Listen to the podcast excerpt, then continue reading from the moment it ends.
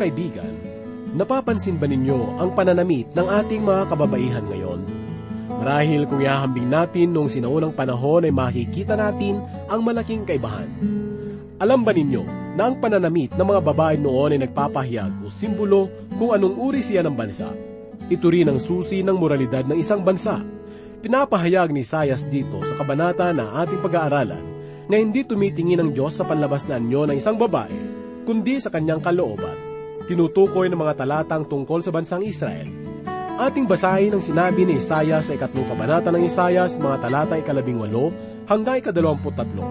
Sa araw na iyon ay aalisin ng Panginoon ang mga hiyas ng kanilang mga paa at ang mga hiyas ng ulo at ang mga kahiyas na may hugis na kalahating buwan, ang mga kwintas, ang mga pulseras at ang mga belo, ang mga laso ng buhok, ang mga palamuti sa braso, ang mga pamikis, ang mga sisidlan ng pabango at ang mga anting-anting, ang mga singsing ang mga hiyas na pangilong, ang mga damit na pamista, ang mga balabal, ang mga kapa, ang mga pitaka, ang maninipis na kasuotan, ang pinong lino, ang mga turbante at ang mga belo. Sa oras na ito ay ating pakinggan ang mga kahulugan ng mga talatang ito sa pamagitan ng pakikinig sa salita ng Diyos na magmumula sa ikatlong kabanata ng Isayas mula talatang isa hanggang ikadalamput anim. Ito ay atid sa atin ni Pastor Rufino de la Peret dito lamang po sa ating programang ang paglalakbay. Noon pa man si Jesus sa ating nagmahal, sa Kalbaryo kanyang pinatunayan, kahit ngayon at magpakailanman, pag-ibig niya sa atin laging laan.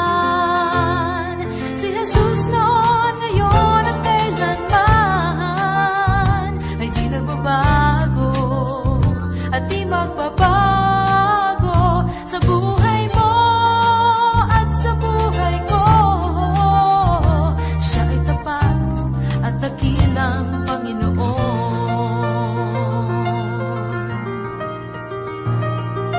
Noon pa man si Jesus na ang Panginoon, di ba't ngayon sa atin din ay gayon? Sa darating mang mga panahon, mananatili siyang Panginoon.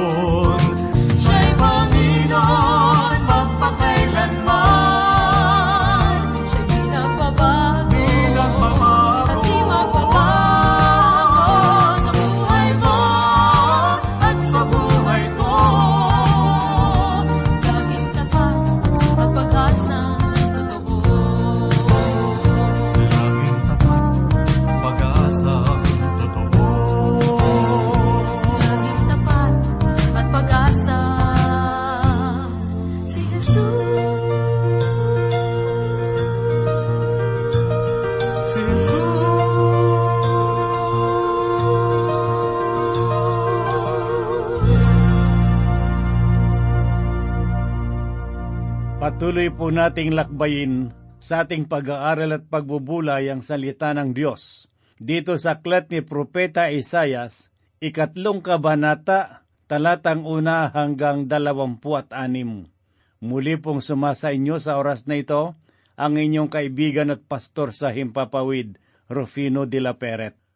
Ang pagtutuunan po natin ng pansin ngayon ay ang mga kaharian ng Jerusalem at Huda.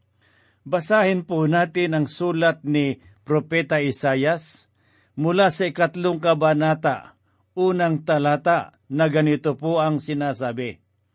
Sapagkat inalis ng makapangyarihan ng Panginoon ng mga hukbo sa Jerusalem at sa Huda ang panustos at tungkod, ang lahat na panustos na tinapay at ang lahat na panustos na tubig.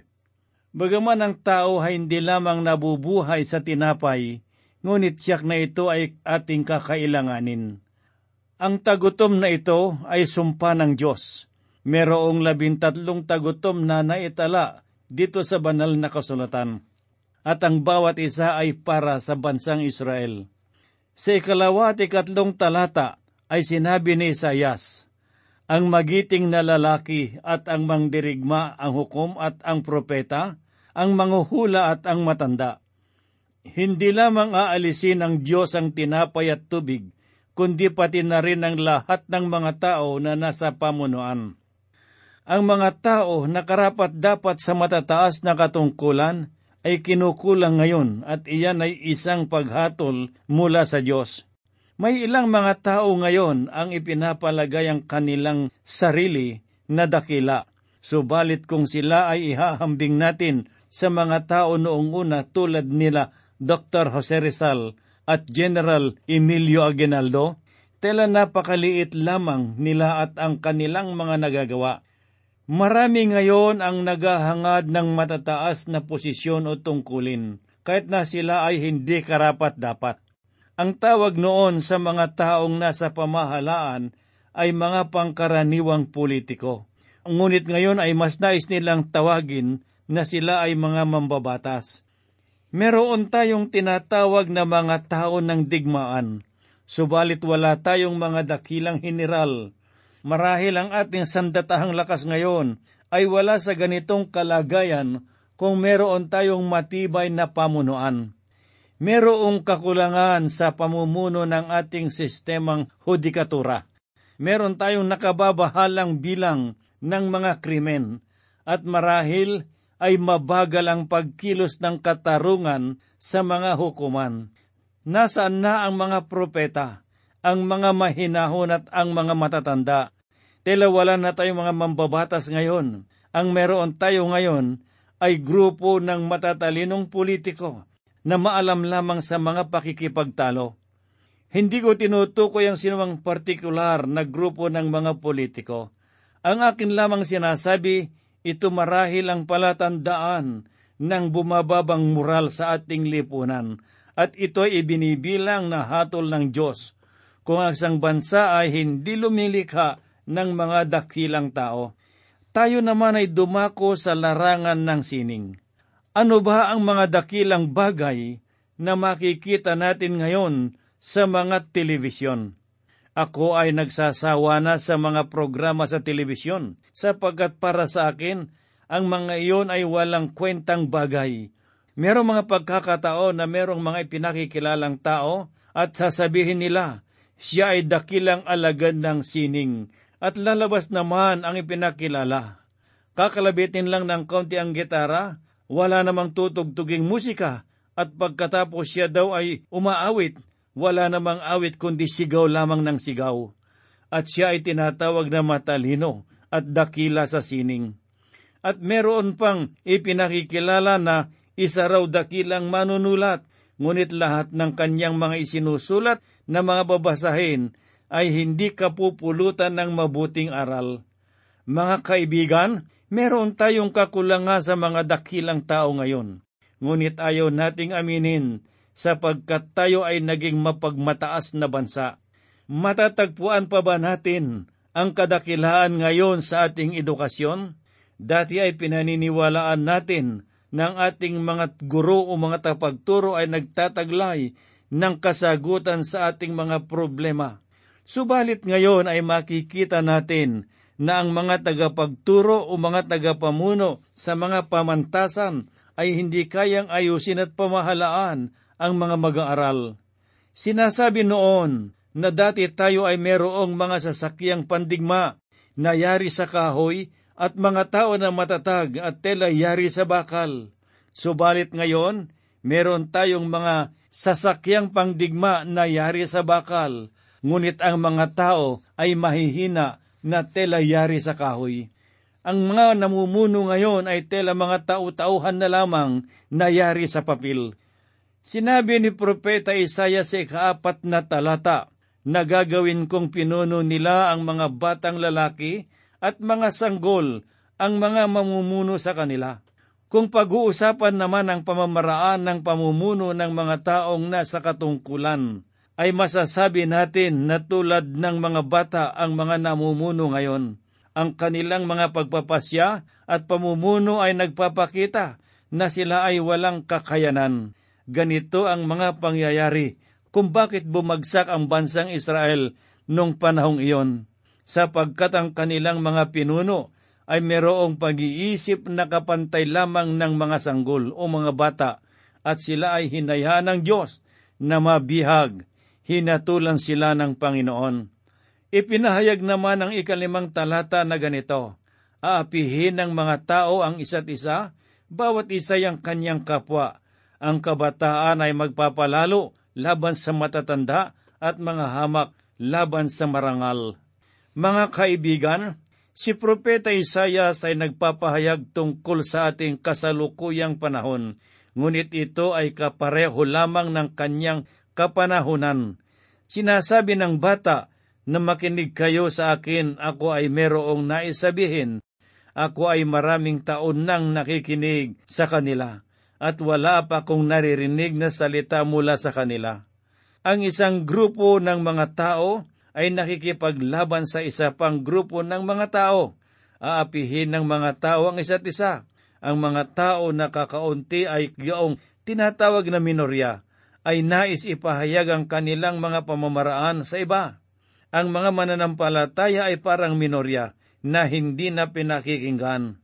Sa ikawalong talata ay ipinahayag naman ni Propeta Isayas ang ganito, sapagkat ang Jerusalem ay giba at ang Huda ay bumagsak, sapagkat ang kanilang pananalita at ang kanilang mga gawa ay laban sa Panginoon, na nilapastangan ang kanyang malwalhating presensya.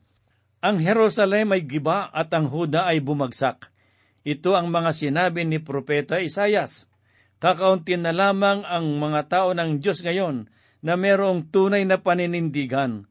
Kakaunti na ang tumatayo at nagsasabi na pagmasdan ninyo ang ating bansa ay gibana. Ang kalagayan ng ating bansa ay kapareho ng bansang Israel noong panahon ni Propeta Isayas. Sinabi rin sa talata, sapagkat ang kanilang pananalita at ang kanilang mga gawa ay laban sa Panginoon, na nilalapastangan ang kanyang malwalhating presensya. Ito ang pinakasusi sa kabanhatang ito at ito rin ang dahilan kung bakit bumagsak ang Jerusalem at ang iba pang bayan. Hinahatulan ng Diyos ang mga bansa sa pamamagitan ng kanilang ugnayan sa Kanya. Ang ating Panginoon na hindi mapagtutuunan ng Kanyang pansin ang bawat espeto ng ating buhay. May mga tao na kanilang iniisip na kaya nilang pamahalaan ang buong sanglibutan. Kailangan nating magpakumbaba sa kanyang harapan. Ipinahayag ni Isayas sa ikasyam na talata ang ganito, ang kanilang pagtatangi ng tao ay sumasaksi laban sa kanila, at kanilang ipinahayag ang kanilang mga kasalanan na gaya ng Sodoma. Hindi nila ikinukubli ito, kahabag-habag sila, sapagkat sila'y nagdadala ng kasamaan sa kanilang sarili. Mga kaibigang nakikinig, ipinapakita sa talatang ito na ang kasalanan ay inihayag na sa liwanag na nakikita ng marami. Ang bagay na dati ay ginagawa lamang sa likuran ng bahay, ngayon ay ipinapakita na sa bakuran o sa harapan ng bahay. Ipinagmamalaki ng iba na tayo raw ay mas tapat na ngayon ngunit ito ay malaking pagkakamali. Hindi tayo mas tapat ngayon, bagkus ay nananatili tayong tulad ng ating mga ninuno na paimbabaw at pagkukunwari lamang. Sila ay naging mga paimbabaw sapagkat inililihim nilang kanilang mga kasalanan. Tayo rin ay nagiging paimbabaw sapagkat tayo ay lantarang gumagawa ng kasalanan at sinasabi natin na iyon ay mabuti, ito rin ang isinisigaw ng mga tiga-Israelita noon. Basahin naman po natin ngayon ang sinasabi sa ikasampung talata. Sabihin ninyo sa matuwid na iyon ay sa ikabubuti nila, sapagkat sila'y kakain ng bunga ng kanilang mga gawa. Ang talatang ito ay nagpapahayag ng pangako ng Diyos sa kanyang mga anak tungkol sa kanyang pagliligtas. Ipinahayag ni Propeta Isayas sa kalabing isang talata ng ganito, Kahabag-habag ang masasama, ikasasama nila iyon, sapagkat ang ginawa ng kanyang mga kamay ay gagawin sa kanya. Ang talatang ito ay nagpapaalala sa atin tungkol sa isang kasabihan na kung ano raw ang iyong itinanim, ay siya rin ang iyong aanihin. Ito ay may katotohanan maging sa ating panahon. Sa ikalabindalawang talata ay ipinahayag naman ng ganito ni Propeta Isayas. Tungkol sa aking bayan, mga bata ang nangaapi sa kanila, at ang mga babae ang namumuno sa kanila. O bayan ko, iniligaw kayo ng inyong mga pinuno, at ginugulo ang daan ng inyong mga landas. Ang malaking suliranin ngayon ay ang kapabayaan sa ating mga kabataan ang mga nagaganap na krimen sa ating paligid ay halos gawa ng mga kabataan at ang bawat taon ay pababa ng pababa ang edad ng mga batang gumagawa nito. Sa panahon ni Propeta Isayas ay nagsimulang mamuno ang mga kababaihan. Noong magsimulang mamuno ang mga babae na tulad ng mga kalalakihan, ay hindi sila pumupunta sa mataas na antas kundi bumababa lamang nakapantay ng mga lalaki. Ang mga babae ay nagtataglay ng mga katangian ng pagiging magiliwin at maibigin. Subalit noong sila ay maging mabagsik na, kasing lupit ng lalaki, ay halos mas malupit pa sila sa mga kalalakihan. At ito ang naging sanhi sa pagbagsak ng kanilang bansa. Ito ay totoo sa bansang Israel at maari din na magkaroon ng katotohanan sa ating bansa ngayon. Ang mga dakilang bayan na tulad ng Roma ay hindi nawasak bagamat nilusob ng kalaban mula sa labas. Ngunit sila ay bumagsak noong ang kalaban ay nanggaling mismo sa loob. Ngayon ay pakinggan naman po natin ang pagtatanggol ng Diyos sa kanyang bayan. Basahin po natin ang ikalabing tatlo at ikalabing apat na talata na ganito po ang sinabi ni Propeta Isayas. Ang Panginoon ay tumayo upang magsanggalang. Kinuha niya ang kanyang lugar upang ang kanyang bayan ay hatulan. Ang Panginoon ay papasok sa paghatol kasama ng matatanda at mga pinuno ng kanyang bayan. Kayo ang lumamon ng ubasan, ang samsam ng mga dukha ay nasa inyong mga bahay ang mga salitang Panginoon at ang mga pinuno ay tumutukoy sa mga tagapamuno ng kanilang bansa. Ang sisi ay binigay ng Diyos sa mga matatandang pinuno ng bansa. Ang problema ng kapabayaan ay hindi nagmula sa mga kabataan. Noong panahon ni Propeta Isayas, ay may ilan na nagnanais maging mayaman at pamahalaan ang lahat. Ang pamumuhunan na hindi kasama ang Diyos at ang paghahanap buhay na wala ang Panginoon ay isa sa mga pasanin ng ating bansa. Ang malaking problema dito ay malayo tayo sa Diyos. Ang Diyos naman ay nakatayo na handang makipagkasundo o kaya ay humatol. Kaniyang hahayaan ang bansa na pumili sa dalawang ito. Ngunit ano ang pipiliin natin sa dalawang ito? Mga kaibigan, Dumako naman po tayo ngayon sa kasuotan ng mga kababaihan. Ipinahayag sa ikalabing anim na talata ang ganito. Sinabi ng Panginoon, sapagkat ang mga anak na babae ng sayon ay mapagmataas at nagsisilakad na may nagahaba ang mga leeg at ang mga matang nagsisiirap na lumalakad na pakending-kending habang humahayo at ipinapadyak ang kanilang mga paa. Ito ay magandang larawan ng pagiging isang babae. Ang tunay na problema ay nagmula sa puso. Basahin po natin ang sinabi ni Apostol Pedro sa ikatlong kabanata ng unang Pedro, unang talata hanggang apat, na ganito po ang sinasabi.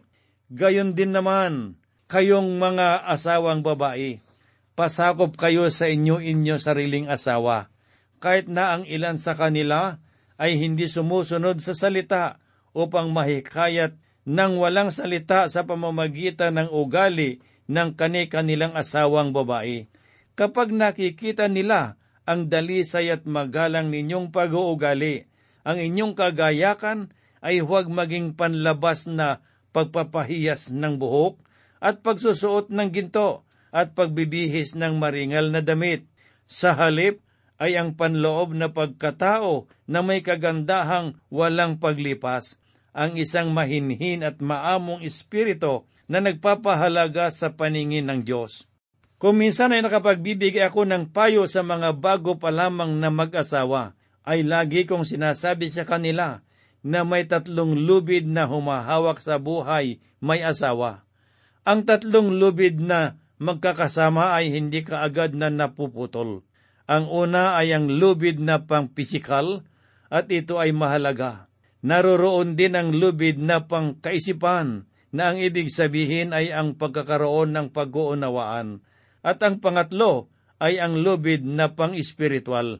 Ito ay ang pagkakaroon ng pag-ibig sa Diyos at sa kanyang gawain.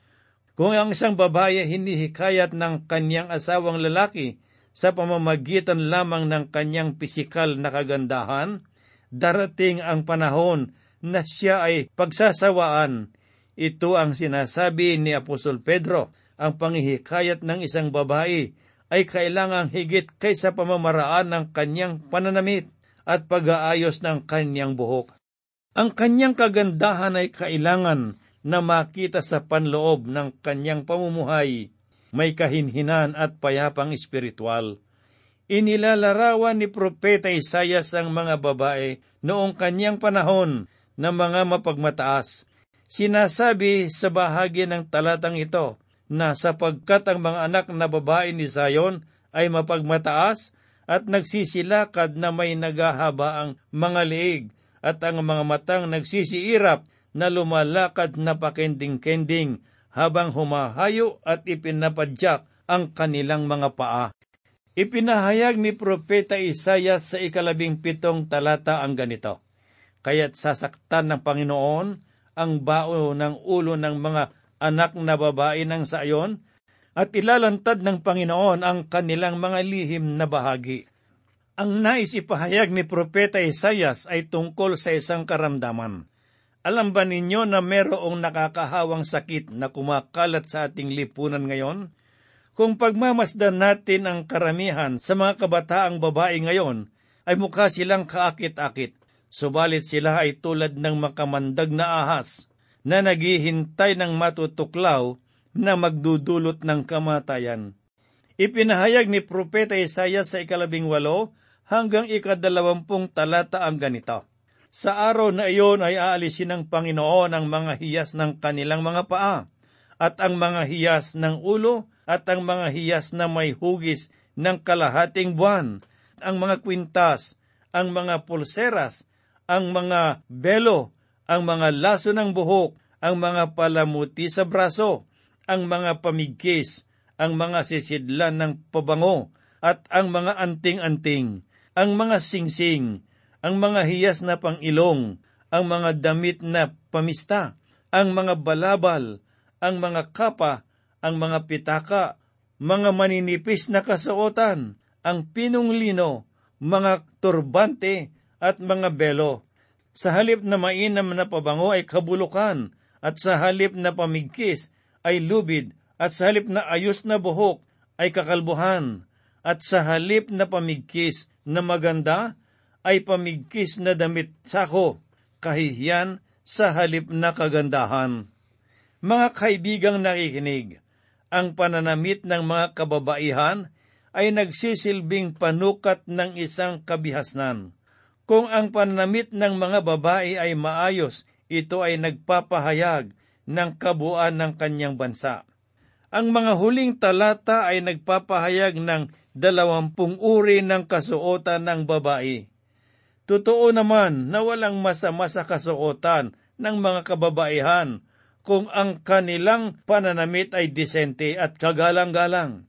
Hindi tinutuligsa ng Diyos ang pananamit ng mga kababaihan ng Israel noon.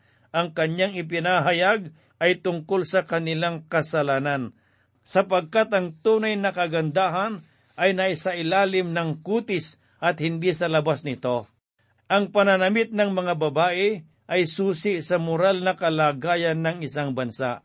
Sinabi ni Propeta Isaiah sa ikadalawamput lima at ikadalawamput anim na talata, Ang iyong mga lalaki ay mabubuwal sa pamamagitan ng tabak at ang iyong magigiting ay sa pakikipagdigma at ang kanyang mga pintuan ay tataghoy at tatangis at siya'y wasak na mauupos sa ibabaw ng lupa. Merong medalyon ang mga Romano na nakaukit ang larawan ng isang babae na umiiyak. Ang mga kataga sa ilalim nito ay nagsasabing, Hudiya Kapta. Sinasagisag nito ang binihag ng mga Israelita, sapagkat ang bansang Israel ay hindi nakinig sa mga babala ng Diyos. Naalala ko pa ang mga sundalo na namatay noong ikalawang digmaang pandaigdig. Subalit ngayon, tayo ay nasa panahon na ng kapayapaan at ang pakiramdam natin ay napakaginhawa. Subalit kaibigan, ang mga bomba ay hindi pa bumabagsak sa ating bansa at pinaniniwalaan ko na ito ay ang paghuhukom ng Diyos na darating.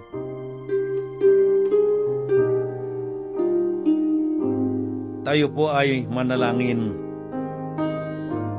Ang mga salita mo, Panginoong Diyos, ay nananatiling gabay ng bawat isa sa amin sa araw-araw na aming pamumuhay.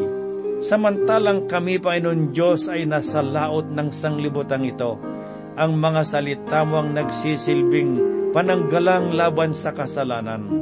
At sa oras na ito, Panginoong Diyos, akin pong idinadalangin ang mga kaibigan at mga kapatid na nakikinig ng iyong mga salita sa kanilang tahanan, marahil sa kanilang mga hanap buhay, o marahil do sa loob ng bilangguan sa pagamutan, dakilang Diyos, dalangin ko po na abutin mo ang kanilang kalagay at mga pangailangan, ibuhos mo sa kanila ang mayamang pagpapala at biyaya upang mapagtagumpayan nila, Panginoon Diyos, ang mga pagsubok ng buhay na dumarating sa kanila ngayon. Idinadalangin ko rin po, Panginoon Diyos, ang aming bansa. Itinatas ko sa iyong mga kamay, Panginoon Diyos, kumilos ka, Panginoon, upang magkaroon ng pagkakaisa at kapayapaan. Kami po'y umaasa na ito iyong gagawin sapagkat ang lahat po'y hiniling namin sa banal na pangalan ng Panginoong Heso Kristo. Amen. Kailangang makilala na ikaw ay sa Kanya. Kailangang makitang ika'y may pag-asa sa iyong pag-iisip, sa iyong pananalita, sa iyong buong buhay.